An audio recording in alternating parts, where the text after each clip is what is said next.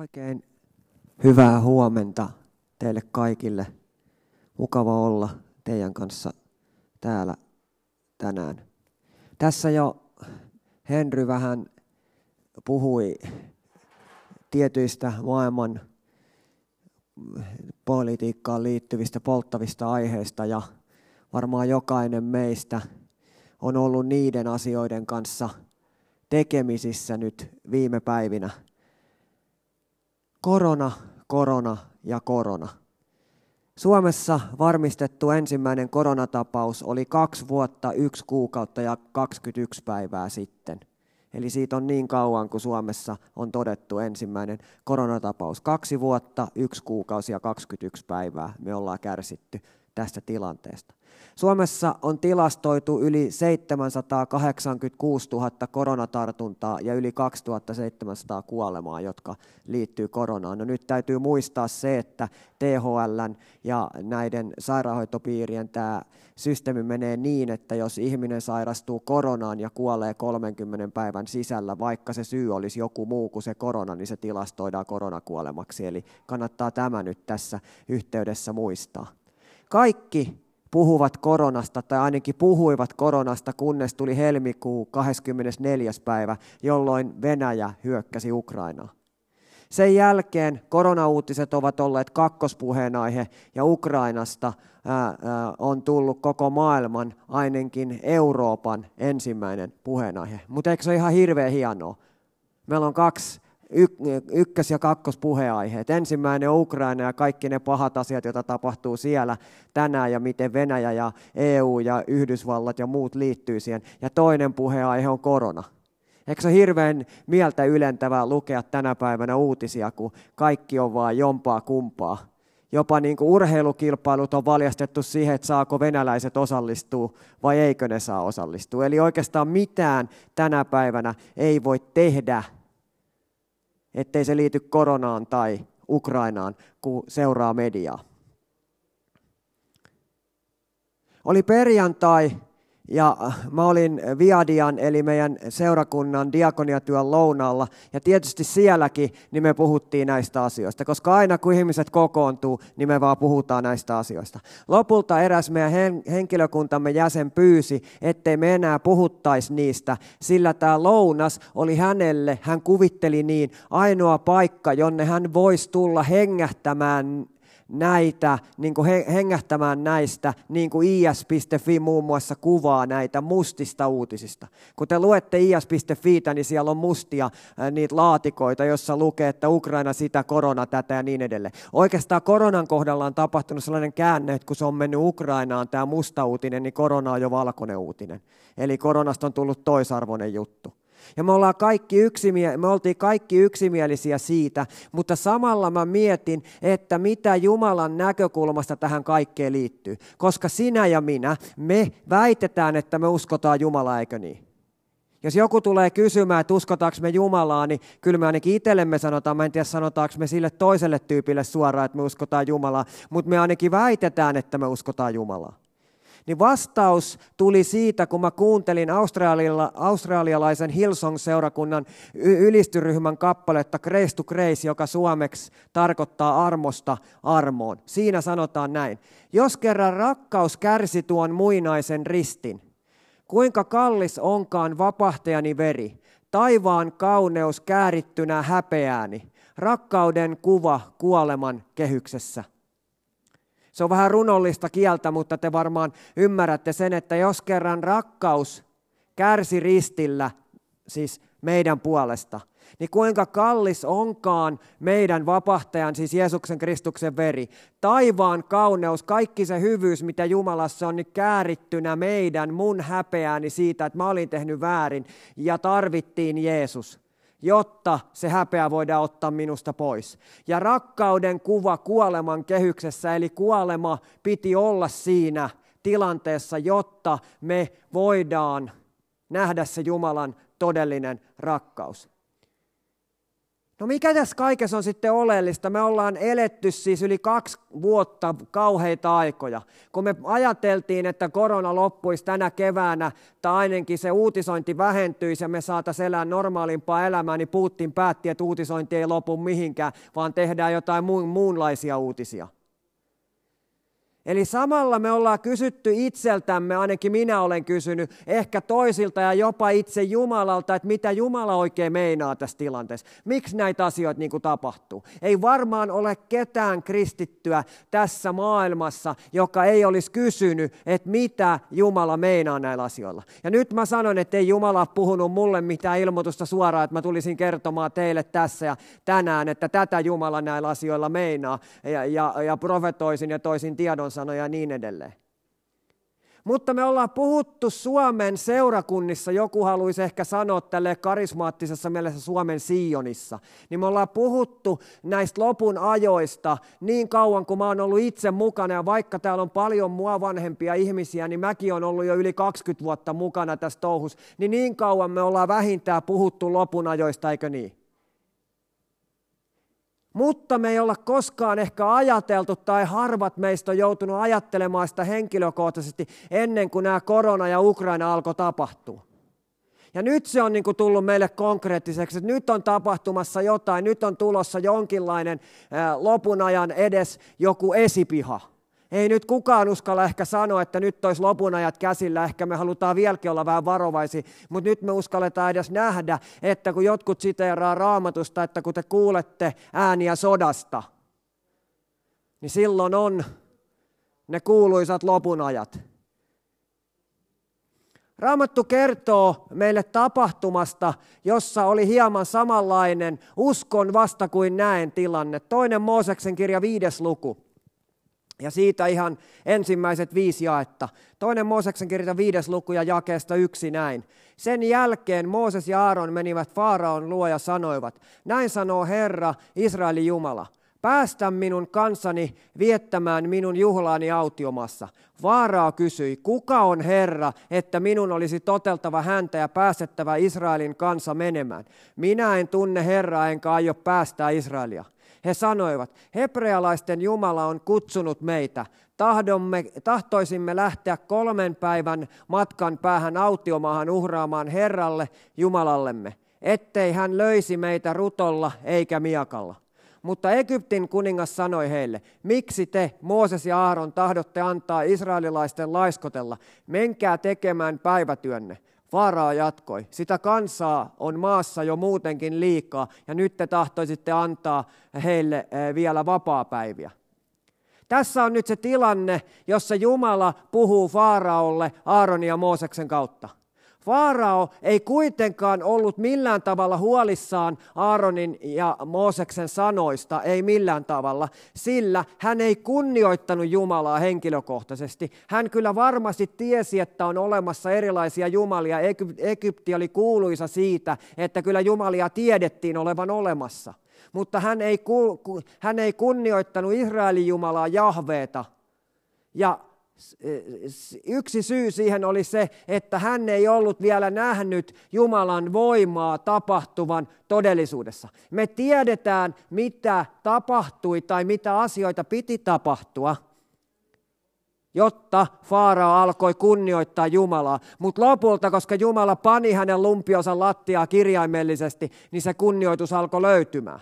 Ja me ollaan varmaan yhtä mieltä siitä, että tuon äsken lauletun laulun sanat tai luetun laulun sanat, jossa sanotaan, että jos kerran ja, tota, niin rakkaus kesti sen muinaisen ristin, meidän häpeän ja kuoleman, kuoleman viitekehyksessä, niin se on meille totisinta totta tänään. Kun me tullaan tänne Jumalan palvelukseen, niin me tullaan tietoisina siitä, että Jumala on kuollut meidän puolesta. Jeesus on kuollut meidän puolesta. Eikä vaan kuollut, vaan ylösnoussut. Mutta tänään mä haluan kysyä sulta henkilökohtaisesti, en meiltä vaan sulta henkilökohtaisesti, että onko se totta tälle meitä ympäröivälle maailmalle?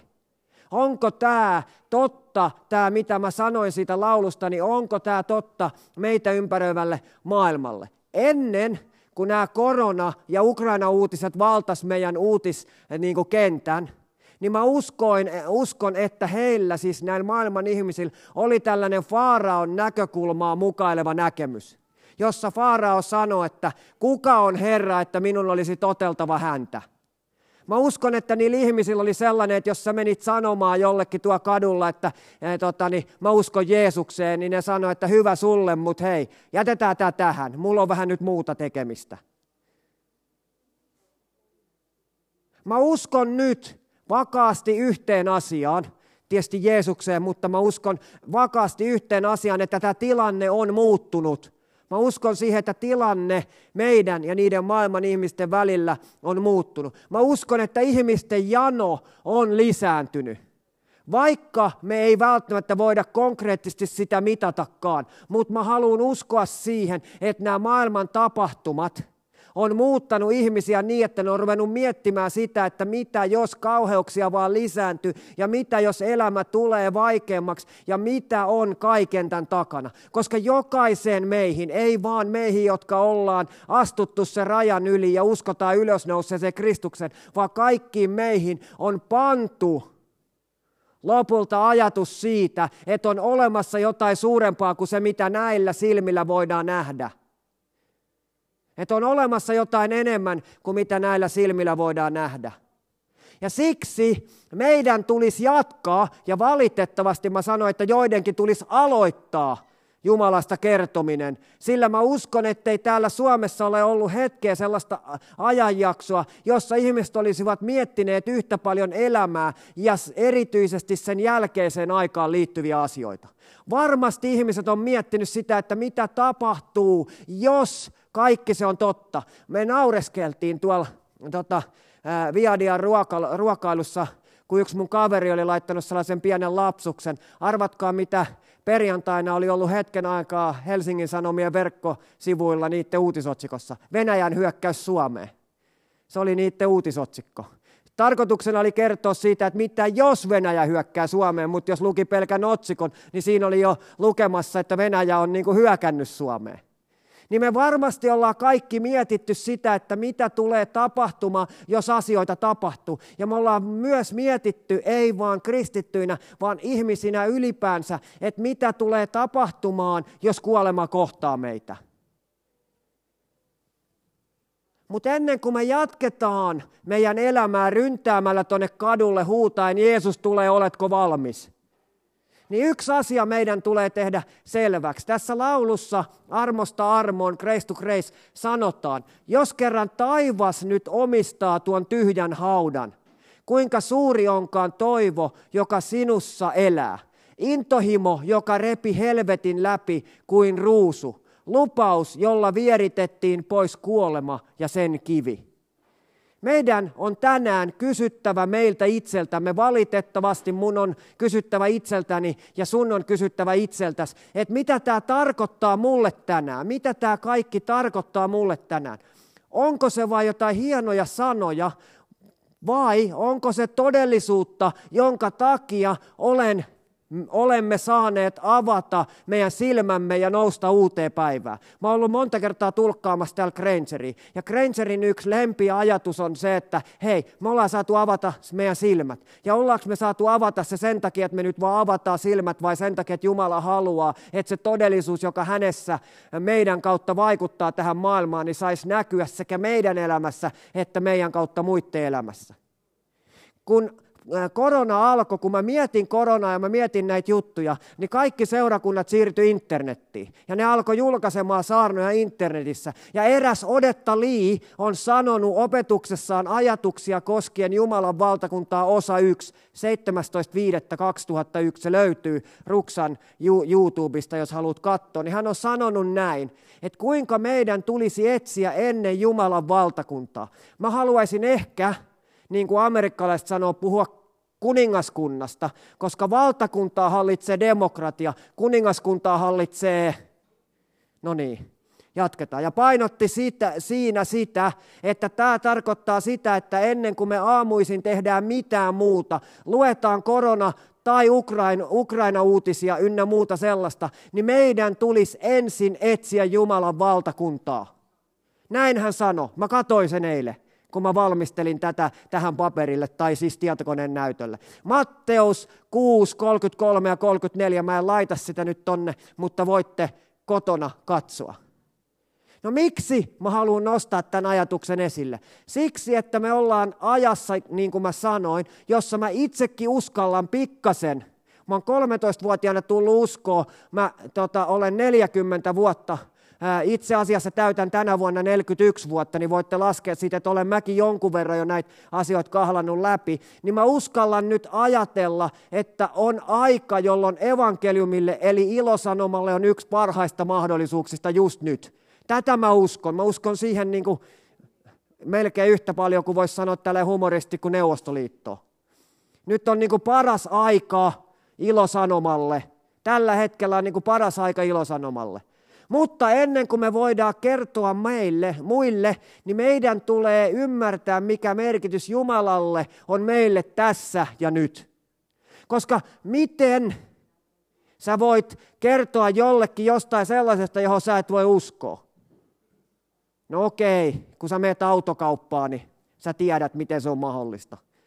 Koska ei ne siellä kaikkeen usko, mitä ne siellä sanoo, mutta ne vaan myy niitä autoja sulle, kun ne osaa niin hyvin puhua. Mutta tässä on vähän eri meininki. Ja mistä me sitten aloitetaan? Niin me aloitetaan tietysti siitä Matteus 6 ja 6, joka sanoo näin. Kun sinä rukoilet, mene sisälle huoneeseesi, sulje ovi ja rukoile sitten isäsi, joka on salassa. Isäsi, joka näkee myös sen, mikä on salassa, palkitsee sinut. No miksi Jeesus käskee meitä menemään salaiseen paikkaan ja mitä tämä tarkoittaa kaiken edellä mainitun näkökulmasta?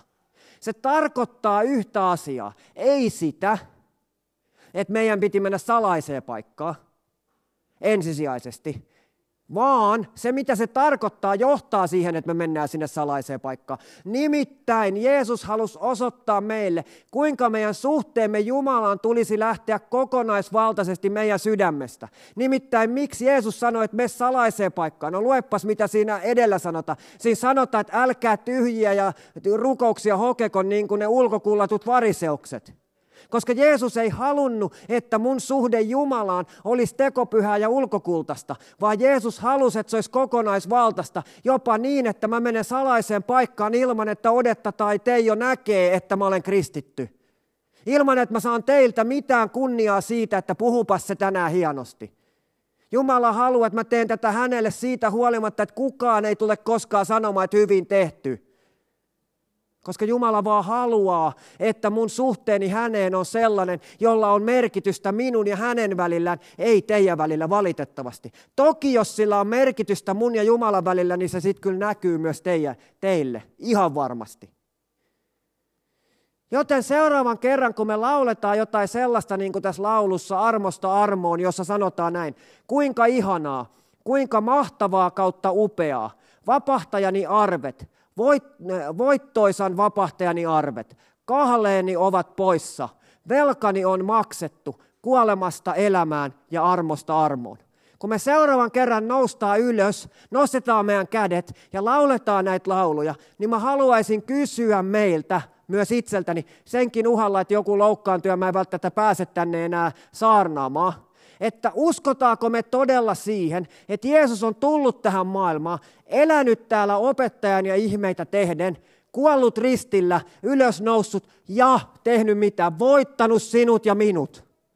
Uskotaanko me siihen? Nimittäin, uskotaanko me siihen, mitä sanotaan maailman kuuluisimmassa raamatun paikassa, joka löytyy jokaisesta Kideoneiden uudesta testamentista erikseen otettuna sinne, Johannes 3.16, joka sanoo näin.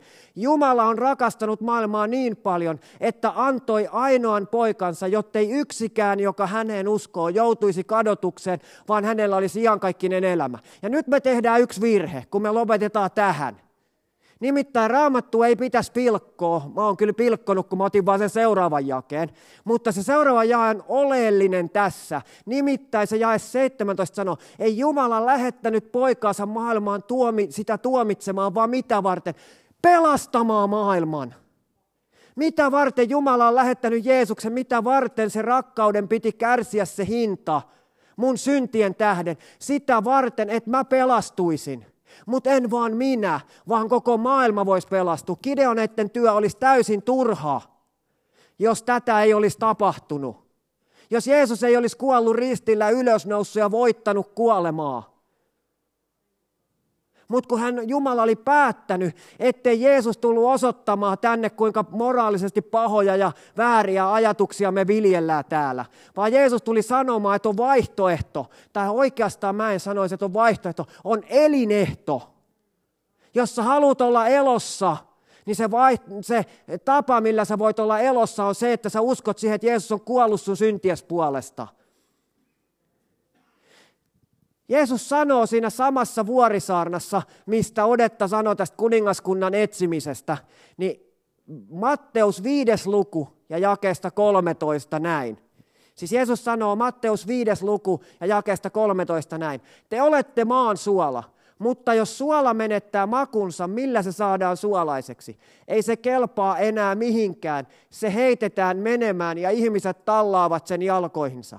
Te olette maailman valo. Ei kaupunki voi pysyä kätkössä, jos se on ylhäällä vuorella. Eikä lamppua, kun se sytytetään, panna vakanalle, vaan lampun jalkaan. Siitä sen valo loistaa kaikille huoneessa oleville. Näin loistakoon teidänkin valonne ihmisille, jotta he näkisivät teidän hyvät tekonne ja ylistäisivät isänne, joka on taivaissa. Ja nyt me kaikki tiedetään, jo kaikki, jotka on ollut suomalaisessa koulussa ainakin silleen niin kuin tälleen modernina aikana, jolloin koulussa tarjotaan tota, niin, tämä lämmin ateria, varmaan vanhemmalla kielellä on tarjottu, mutta jotkut on ollut sillä ajalla, kun piti viedä omat eväät. Mutta jos ollaan oltu tällä modernilla ajalla, niin me tiedetään, että jos mauste menettää makunsa, niin sillä ei ole enää käyttötarkoitusta ja sitä kautta mitään arvoa. Kouluruokaa saisi nimittäin maustaa ehkä vähän joskus e, enemmän. Se on kyllä ihan hyvää, mutta se on vähän sellaista niin kuin tasapaksua.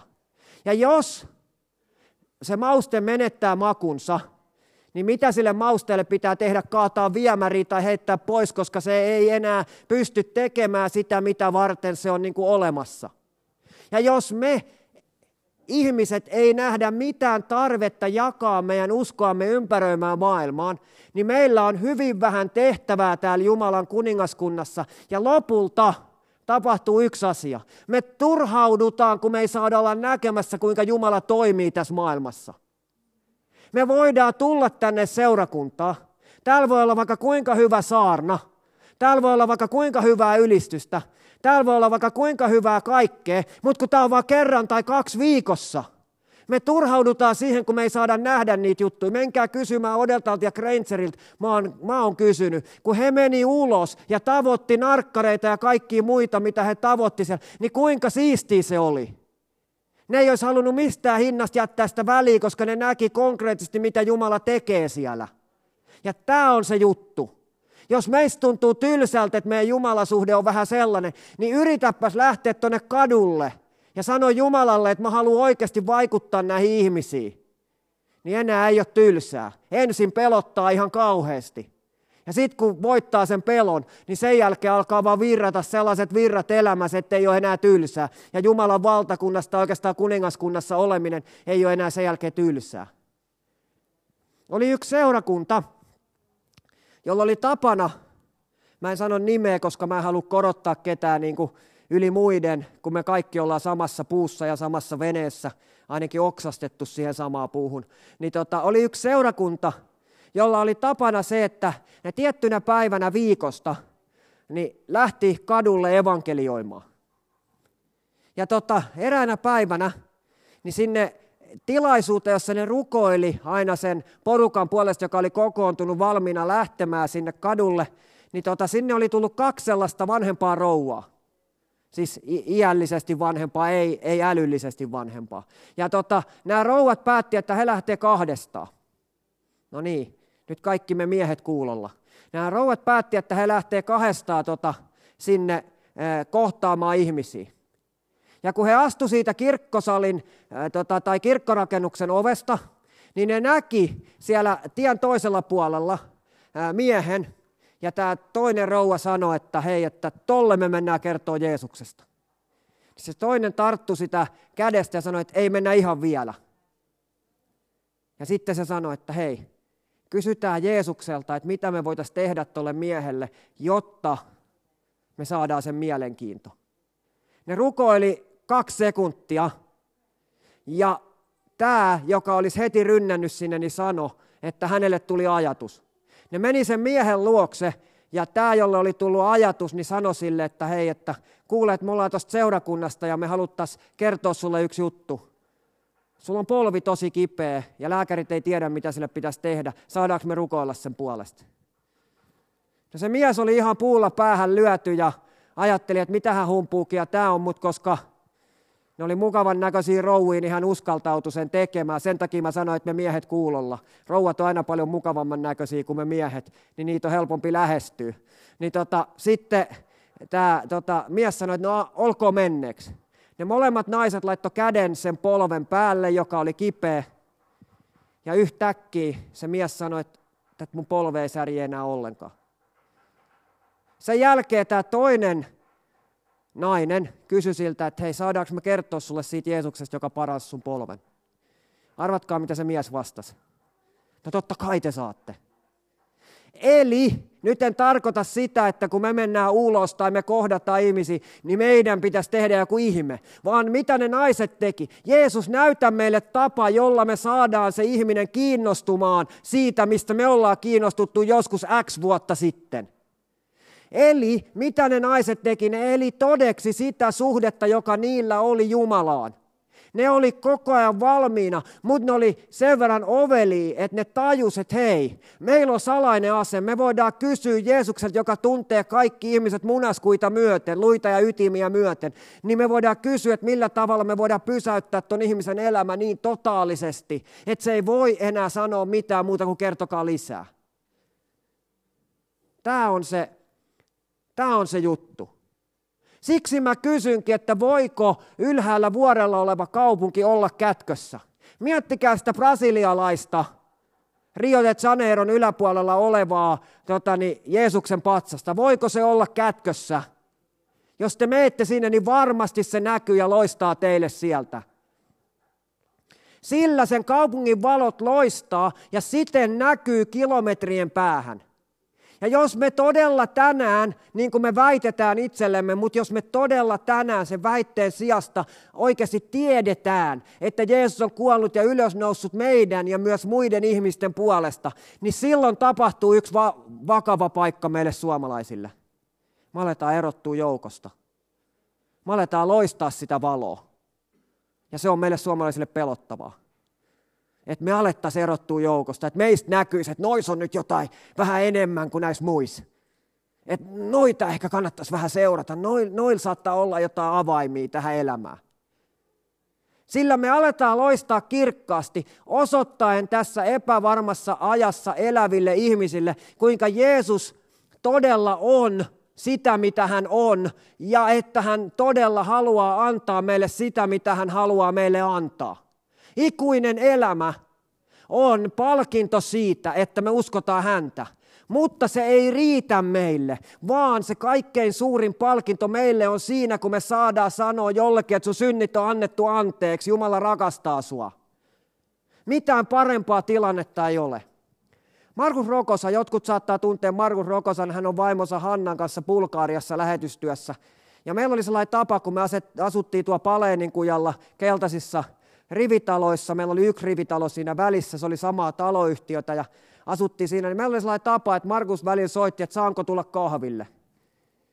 No mä sanoin, että totta kai, kun me oltiin molemmat poikamiehiä, niin totta kai voit tulla, ei ollut mitään parempaakaan tekemistä. Ja kun Markus soitti, se oli aina 10 minuuttia plus miinus, kun hän oli meillä. Kahvi oli jo tippumassa ja hän oli siellä, koska hän oli jämpti.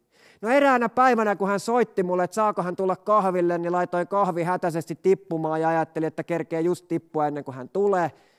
No eipä tullutkaan. Meni hetki, meni toinen, meni varmaan sellainen tunti. Ja yhtäkkiä, niin Markus seisoo mun ovella. Kahvi oli jo mennyt, millaiseksi se nyt tunnissa menee. Toki se ei haitannut meitä, kun me ei olla mitään kahvikulinaristeja, vaan me ollaan suomalaisia. Meille kelpaa se pannussa korunukkikahvi, huoltoasemat huom huom ja työpaikkaruokalat ynnä muut. Niin, tota, niin Markus tuli ja sanoi, että kun hän oli kävelemässä siitä oman talonsa luota, siinä oli välissä yksi talo, niin siinä oli sellainen tota, porukka, jotka oli ryyppäämässä siinä toisen, toisen rivitalon yhdellä pihalla.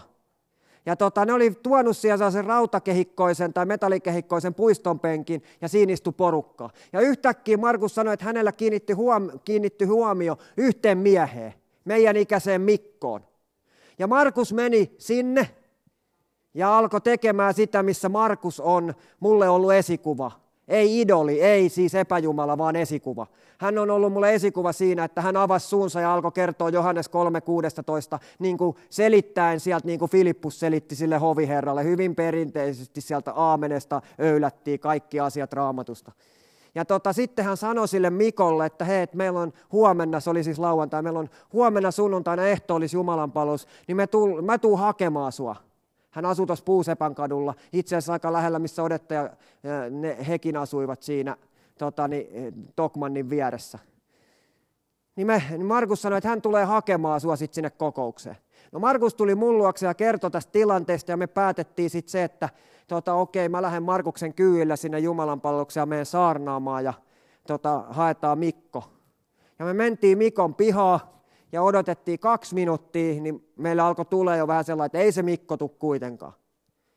No lopulta Mikko tuli ja könys sieltä tuota, talosta istui meidän autoon ja sitten ne istui Markuksen kanssa. Me oltiin silloin vielä tuolla vanhalla Ylisen kadun puolella ja tota, niin, niin istui siellä peräpenkissä. Ja kun kokous oli päättynyt, niin Markus tuli, mä olin jo pakkaamassa mun kamoja, niin Markus tuli siellä ja sanoi, että hei kuule, tässä on nyt sellainen tilanne, että Mikko haluaisi antaa elämänsä Jeesukselle.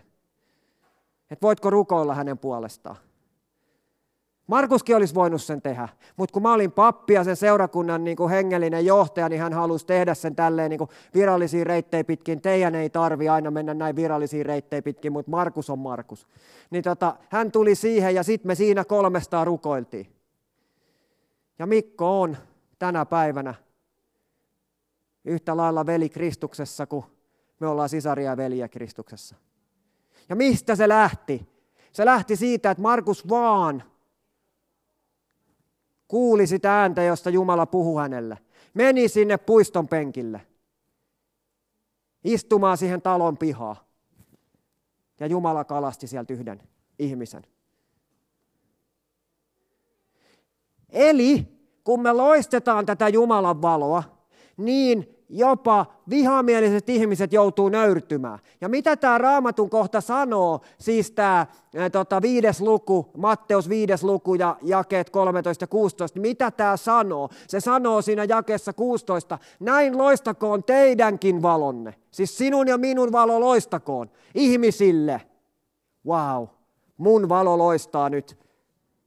Sun valos loistaa nyt, eikö se hienoa? Jotta he näkis meidän hyvät teot. Wow, mahtavaa. Siis näkee mun hyvät teot. Jes, Ossi on jotain, kun Ossin valo loistaa. Ja sitten tulee se märkä rätti vasten kasvoja, jota mä en haluaisi nyt ehkä sanoa tässä, kun just on hehkuttanut sitä, että Ossin valo loista.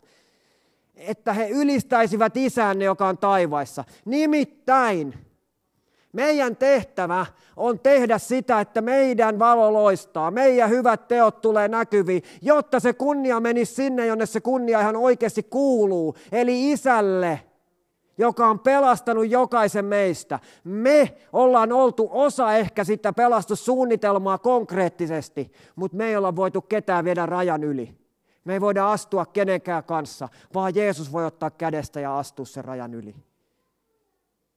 Joten lopuksi Mä uskon, että nyt on otollinen aika. Nyt on todella hyvä aika. Tämän parempaa aikaa ei ole ollut pitkään aikaan.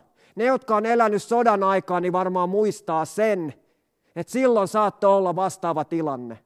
Mutta tässä länsimaisessa hyvinvointi pöhöttyneessä kulttuurissa meillä ei ole koskaan ollut näin hyvä aika, jossa Jumala olisi pannu ihmiset miettimään sitä, että mitä elämässä tapahtuu seuraavaksi kuin nyt. Ja kuitenkin Siihen tarvitaan yksi juttu, että Jumala voisi loistaa evankeliumia tälle maailmalle. Tiedättekö mikä se on? Sinut ja minut.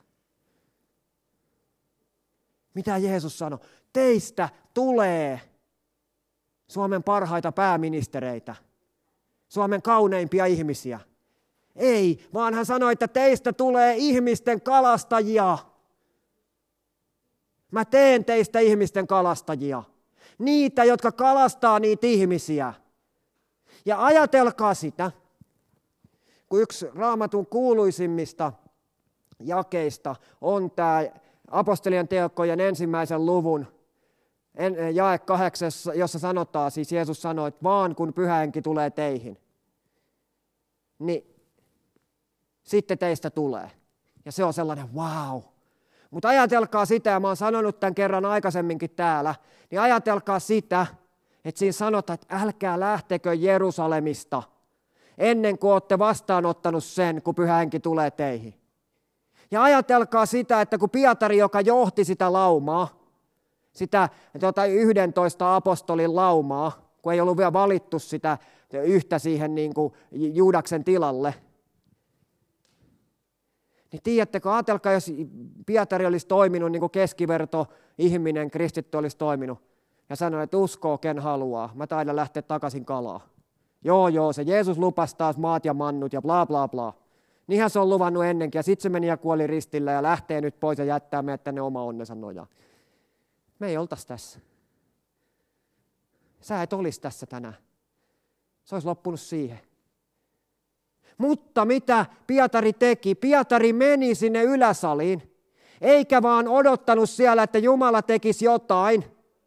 Toki odotti. Mutta mitä hän teki? Hän oli aktiivisessa rukouksessa Jeesuksen äidin ja niiden muun noin 120 hengen kanssa, jotka siellä oli. Odottamassa sitä, että kun pyhähenki lasketaan heidän päällensä, niin siitä alkaa pum räiskis pam.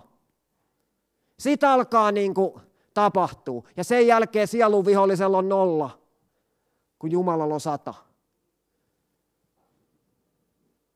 Joten mä uskon nyt, että on otollinen aika. Mä uskon nyt, että on sun aikas, on mun aikani. Olla se Jumalan ase, jota varten meidät on varustettu olemaan tässä maailmassa. Kenenkään pelastus ei ole meistä kiinni tai meidän varassa, mutta kun sä mietit omaa elämääsi, niin sun uskoon tulon hetkellä siinä on ollut joku, tai just ennen sitä tai heti sen jälkeen siinä on ollut joku. On tarvittu joku, että sä pystyt joko ottamaan sen askeleen sinne uskoon tai sen seuraavan askeleen siitä uskosta eteenpäin. Ja meidän tehtävä tässä ajassa on nyt olla niitä ihmisiä. Sun ja mun tehtävä tässä ajassa on lakata leikkimästä seurakuntaa ja olemasta se, olla se Kristuksen ruumis, jonka hän haluaa meidän olevan. Koska tällaista aikaa ei tule välttämättä meidän elinaikana. Mä olen 40 ja mulla on se paha ongelma, että lapsia lukuun ottamatta, kysykää Outilta, mä olen viisi, niin tota, lapsia lukuun ottamatta mä olen melkein aina nuorin näissä tilaisuuksissa – yksi nuorimmista. Mutta siitä huolimatta, jopa mun ajassa ei välttämättä tule parempaa hetkeä kuin tämä. Tai ainakaan mä en voi niinku tuudittautua siihen. Eli mä haluan sanoa nyt, että Jumala ei turhaan halua tehdä meistä ihmisten kalastajia ja etsivän ensin kuningaskuntaa, niin kuin Odetta sanoi vaan siksi, että me uskallettaisiin elää todeksi sitä, mitä hebrealaiskirjan kirjoittaja meille kehottaa. Hebrealaiset 11.1, jakeet 1, siis luku 11, jakeet 1 ja jae 6, ei siis 1-6, vaan jakeet 1 ja 6, sanoo näin. Mutta usko on luja luottamus siihen, mitä toivotaan, todiste tosiasioista, jotka eivät näy. Jae 6. Mutta, usko, eh, mutta ilman uskoa on mahdoton olla otollinen, sillä sen, joka Jumalan luo tulee, täytyy uskoa, että hän on ja että hän palkitsee ne, jotka häntä etsivät. Ja jos et sä muista mitään muuta tästä, niin muista tämä. Usko on luja luottamus siihen, mitä toivotaan. Todiste tosiasioista, faktoista, jotka ei näy. Siis Jeesus on tosiasia. Usko on sen todellisuutta, että Jeesus on kuollut mun syntien puolesta. Jeesus on antanut kaikkensa, jotta mä voisin antaa eteenpäin.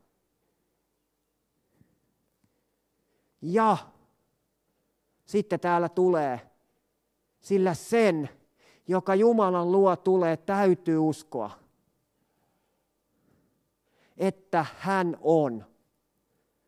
kun ne kysy, kun Mooses kysyi Jumalalta, että kuka minä olen, niin hän vaan sanoi, että minä olen. Hän on.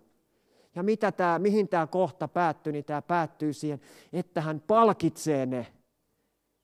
Mitä tekee? Palkitsee ne, jotka häntä etsivät. Eli jos sä tänään päätät koko sydämestä, että mä haluan etsiä Jumalaa, niin voi kuule, Jumala palkitsee sut jo ennen kuin sä pääset edes sinne ilojuhlaan.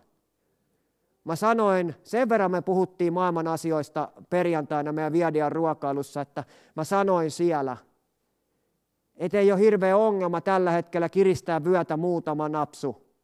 Kun sitten kun me ollaan taivaassa, niin me joudutaan tekemään siihen vyöhön lisää reikiä. Koska siellä on asiat hyvin.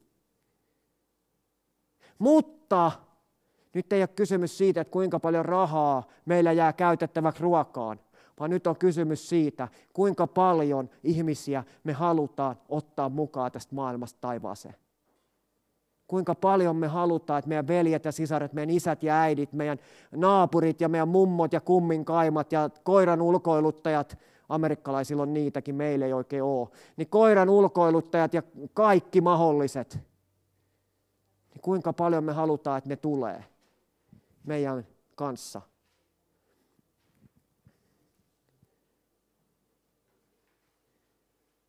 Armosta sinut ja minut on pelastettu. Ja siksi armosta me saadaan jakaa tätä armoa niin kuin Gideonit tekee niille, jotka sitä todella tarvitsee. Gideonit ei tee tätä työtä sen takia, että ne saisi tänne tulla keräämään teidän kolehdin. Ne ei tee tätä sen takia, että ne saisi kertoa niistä mahtavista jutuista, kuinka Jumala niin kuin pelasti luodilta, kun se oli se, tota, se testamentti tässä – vaan sen takia, että Jumalan valtakunta voisi mennä eteenpäin ja saatanalla olisi entistä vähemmän maa-alaa tässä maailmassa.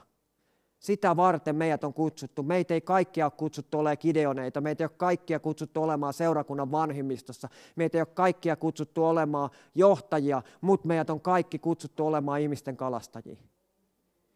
Kiitos rakas taivaisa siitä, että mä saan tässä hetkessä siunata tätä porukkaa, erityisesti näitä meidän Kideon ystäviä tänään, mutta Isä ihan jokaista meitä henkilökohtaisesti. Kiitos ja siitä, että mä oon saanut sen armo ja luottamuksen, että mä oon saanut tulla taas jälleen kerran tänne puhumaan. Mutta kiitos ja siitä, että tämä ei ole mun juttu, vaan tämä on Isä sun juttu. Ja vaikka sä sanoit, että meistä tulee ihmisten kalastajia, niin Isä kaikki, kaikki lähtee siitä, että meidän suhde sinuun on niin syvä, ettei kukaan tai mikään pääse siihen siihen väliin. Me kiitetään Jeesus siitä, että meillä on hyviä esikuvia. Me kiitetään Isä siitä, että meillä on hyviä ystäviä, jotka voi auttaa meitä tämän tavoitteen eteenpäin viemisessä. Mutta me kiitetään Jeesus siitä, että kukaan ei voi tehdä sitä työtä, joka on mulle varattu. Kukaan ei voi sanoa, että mä tein sen jo sun puolesta, vaan Jeesus jokaista meitä tarvitaan. Me Isä rukoilen sitä, että kun me lähdetään tästä tänään, niin me ei lähdettäisi suoraan rynnäten tuonne kadulle, vaan me tutkittaisiin itseämme tiedämme, että olenko siinä pisteessä, että voin rynnätä tuonne kadulle.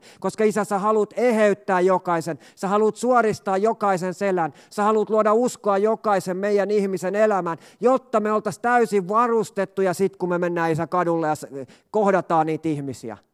Kiitos siitä, että sä et jätä meitä yksin, vaan niin kuin sä sanoit Pietarille, niin sä annat meille pyhän hengen. Ja siinä voimassa me tullaan olemaan sun todistajia helluntai-seurakunnassa Uudessa kaupungissa, Laitilassa, Vakka-Suomessa ja aina maan ääriin saakka.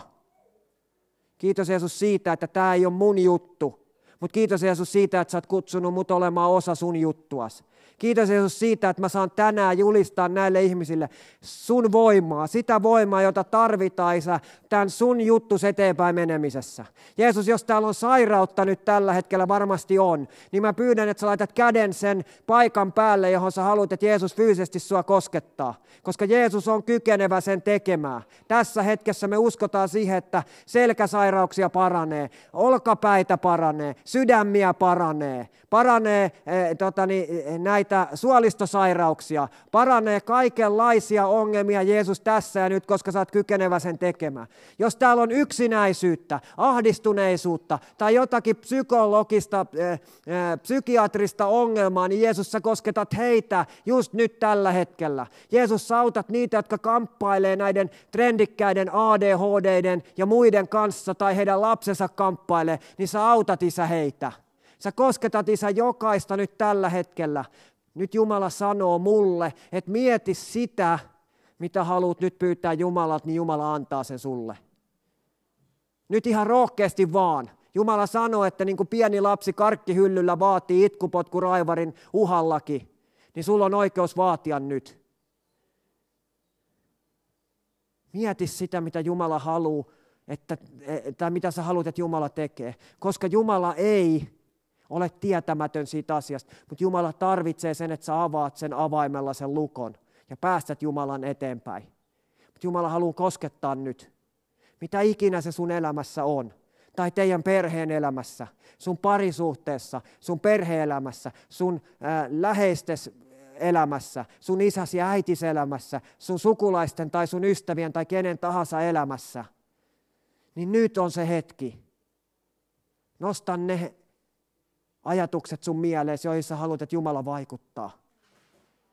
Koska turhaan te ette tänne tulleet, suotta ette saapuneet, vaan te olette tullut tänne siksi, että Jumala olisi voimallinen ja vaikuttaisi teidän elämässä.